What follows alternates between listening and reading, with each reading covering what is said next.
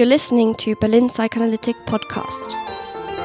In this episode, we're joined by Dr. Aleksandar Dimitrijevic reviewing the concept of projection. Psychoanalysis has described several different defense mechanisms and even several different levels of defense mechanisms. In general, defense mechanisms are automatic unconscious processes we use unwillingly outside of our conscious awareness to deal with anxiety or tension or pressure or whatever is going on inside of us that is unpleasurable. One of the most frequently used and discussed of these defense mechanisms is projection. It was first described before World War I when Freud tried to explain how paranoid disorders worked. And he described how paranoid patients might ascribe to another person what actually was going on inside of them. So instead of saying, I love you or I hate you, I say, you love me or you hate me. We think other people or we believe other people feel or want to do or have intentions that actually are ours inside of us. We just don't know what to do with them. The mechanism of projection became very important in discussing developmental matters because many psychoanalysts, very probably starting with Melanie Klein and her second analyst Karl Abraham, believed that the early development was based on two mechanisms projection and introjection. We were taking something from the outside into our body and our personality, and we were taking something outside of us out of our body and out of our psychological space. So it was believed that whatever was good outside, starting with mother's milk and then love and laughter and smiles and pride parents might have in us and so on and so on, gets introjected or incorporated and becomes also a part of our personalities. And also everything we did not want to have in us, everything that caused any sort of tension or anxiety in us, we would use any opportunity to send out. This also again starts on the bodily level with excrements and then can go to feelings and later on thoughts and beliefs. What we project can be different psychological elements. We may project emotions, as when we say, It's not that I hate him, he hates me, or it can be aims it is not that I want to beat him, he wants to beat me. It is not that I want to have sex with her, she wants to have sex with me. Or it can be parts of personality. Some psychoanalysts believe that we project parts of ourselves into other people when it's unbearable for us to have them inside or to deal with them.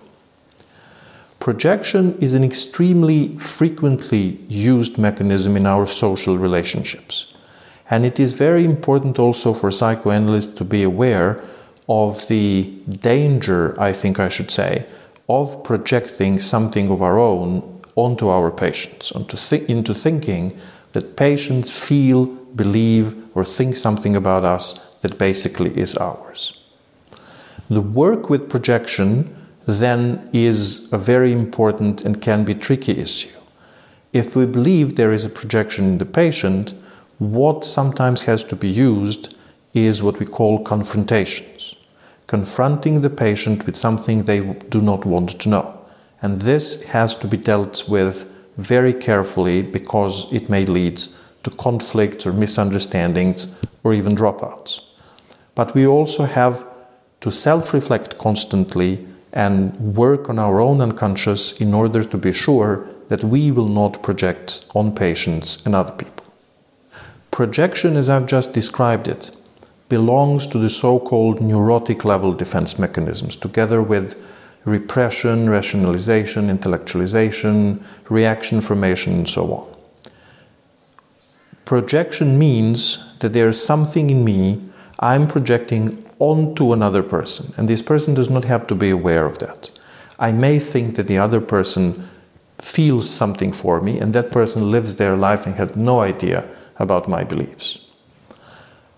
Another more complicated and more developmentally primitive defense mechanism we call projective identification, introduced by Melanie Klein and Fairbairn in, by the end of the Second World War. This is the so called schizoid defense mechanism that Kleinian analysts believe infants use and then borderline and psychotic patients use. Projective identification, we say, is into the other person.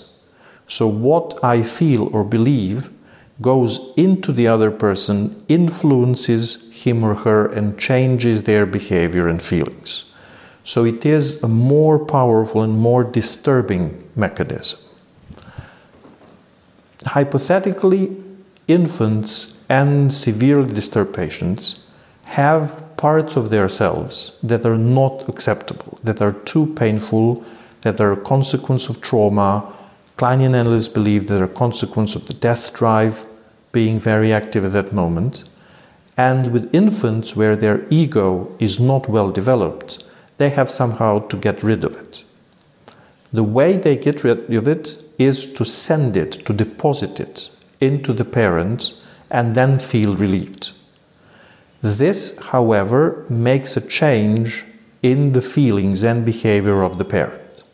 So, one of the most important tasks a mother, and then metaphorically, uh, mother always stands for a psychoanalyst, the analyst has to do is digest what the infant was not able to digest.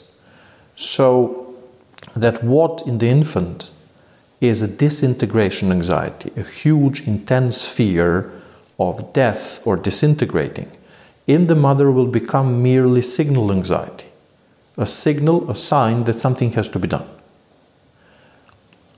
Projective identification, for instance, can be a consequence of hunger, with which causes anxiety and with which the infant does not know what to do. But the mother, when this touches her inside of her personality, must not, must not come into the same form of panic because of hunger, but needs to figure out that something has to be done and prepare food or offer breastfeeding. The same with the analyst. Analysts who work with severely disturbed patients, with traumatized persons, are regularly faced with projective identifications of unacceptable or unbearable parts of patients' personalities. What they need to do is digest, figure out, bear the anxiety somehow, and then return not this time food, but interpretation. Understand and find words for this state, for these feelings, and offer the interpretation to the patient so that the patient can learn how to work, how to deal with it, him or herself, and go on. Projection and projective identification are based on non-verbally influencing other people and releasing something that we have in ourselves.